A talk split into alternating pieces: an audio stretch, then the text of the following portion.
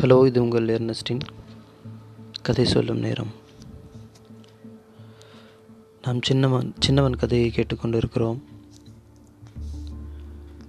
அவன் அந்த புள்ளிமானோடு பேசினதான சம்பாஷணைகளை தொடர்ந்து கேட்போம். அந்த புள்ளிமான் அவனிடம் கேட்டதாம் தம்பி தம்பி நீ என்னை உனக்கு சகோதரியாக ஏற்றுக்கொள்வாயா? என்று. அதற்கு அவன் சிறிதும் யோசிக்காமல் சொன்னானாம் மானே என்னை என்னால் உன்னை என் சகோதரியாக ஏற்றுக்கொள்ள முடியாது. ஏனென்றால் எனக்கு ஒரு சகோதரி இருக்கிறாள் அவள் பெயர் திவ்யா என்று சொன்னானாம். சொல்லி அந்த மானை கொஞ்ச நேரம் அதனிடம் அன்பு காண்பித்துவிட்டு அதற்கு உணவும் அளித்துவிட்டு அங்கிருந்து நகர்ந்தானாம். ஆனால் இந்த மானுக்கோ அந்த சின்னவனை மிகவும் பிடித்து போக அவனோடு அது அவனுடைய வீட்டிற்கு போக ஆசைப்பட்டதாம். உடனே அது தன் கடவுளிடம் சென்று கடவுளை எனக்கு அந்த சின்னவனை மிகவும் பிடித்திருக்கிறது. அதனால் நான் அவனோடு செல்லும்படி என்னை ஒரு மனுஷியாக மாற்றிவிடேன் என்று கேட்டதாம். அதற்கு கடவுள் சொன்னாராம் மானே அப்படி என்னால் செய்ய முடியாது. மனித பிறவி என்பது மிகவும் விசேஷ விசேஷமான ஒன்று. அதை உனக்கு என்னால் தர முடியாது. ஆனால் மனிதர்களுக்கு பிடித்தது போல ஒரு பிராணியாக உன்னை மாற்றி விடுகிறேன் என்று சொல்லி அதை ஒரு செல்ல பிராணியாக நாய்க்குட்டியாக மாற்றிவிட்டாராம். அதனுடைய அந்த வெள்ளை புள்ளிகளை எல்லாம் அதன் கழுத்திலே ஒரு கூடு போல வரும்படி செய்து அதை ஒரு அழகான நாய்க்குட்டியாக மாற்றிவிட்டாராம். உடனே அந்த நாய்க்குட்டி வேகமாக சென்று அந்த சின்னவனிடம் சின்னவனிடம் நின்று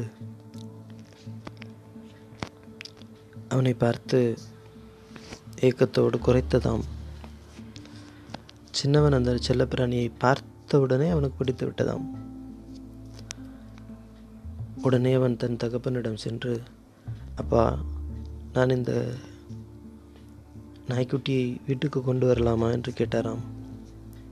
தகப்பனும் அதை பார்த்துவிட்டு சரி என்று சொல்லிவிட்டாராம். உடனே ஆசையோடு அந்த செல்லப்பிராணியை தூக்கி தன்னோடு அணைத்து கொண்டு தங்கள் செல்லவிருந்த கிராமத்திற்கு சென்றுவிட்டு பட்டணத்தில் இருந்ததான தன் நகரத்திற்கு வந்து விட்டார்களாம்.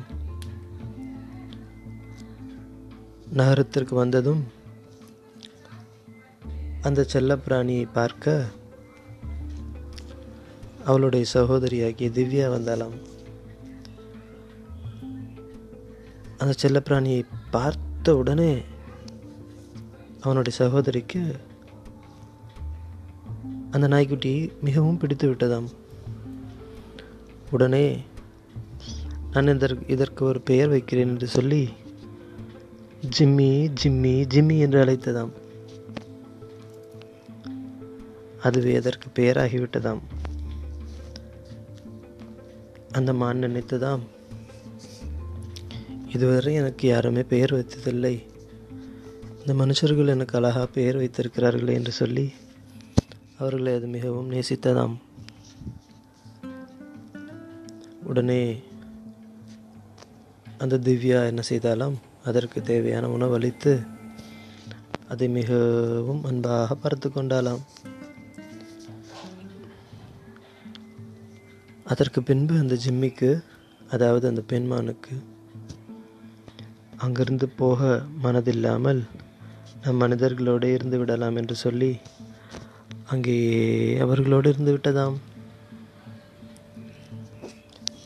சின்னவனோடும் அவன் சகோதரியோடும் அன்பாக பழகி அவர்கள் கொடுப்பதை உண்டு கொண்டு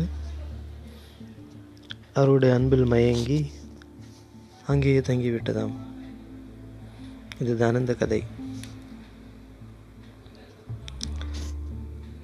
செல்ல பிராணிகளிடம் மட்டுமல்ல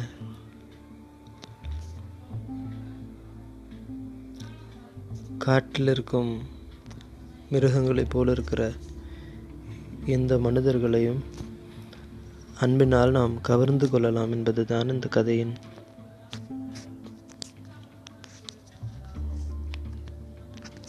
நோக்கம். கேட்டதற்கு நன்றி. தொடர்ந்து கேளுங்கள். இது உங்கள் எர்னஸ்ட்.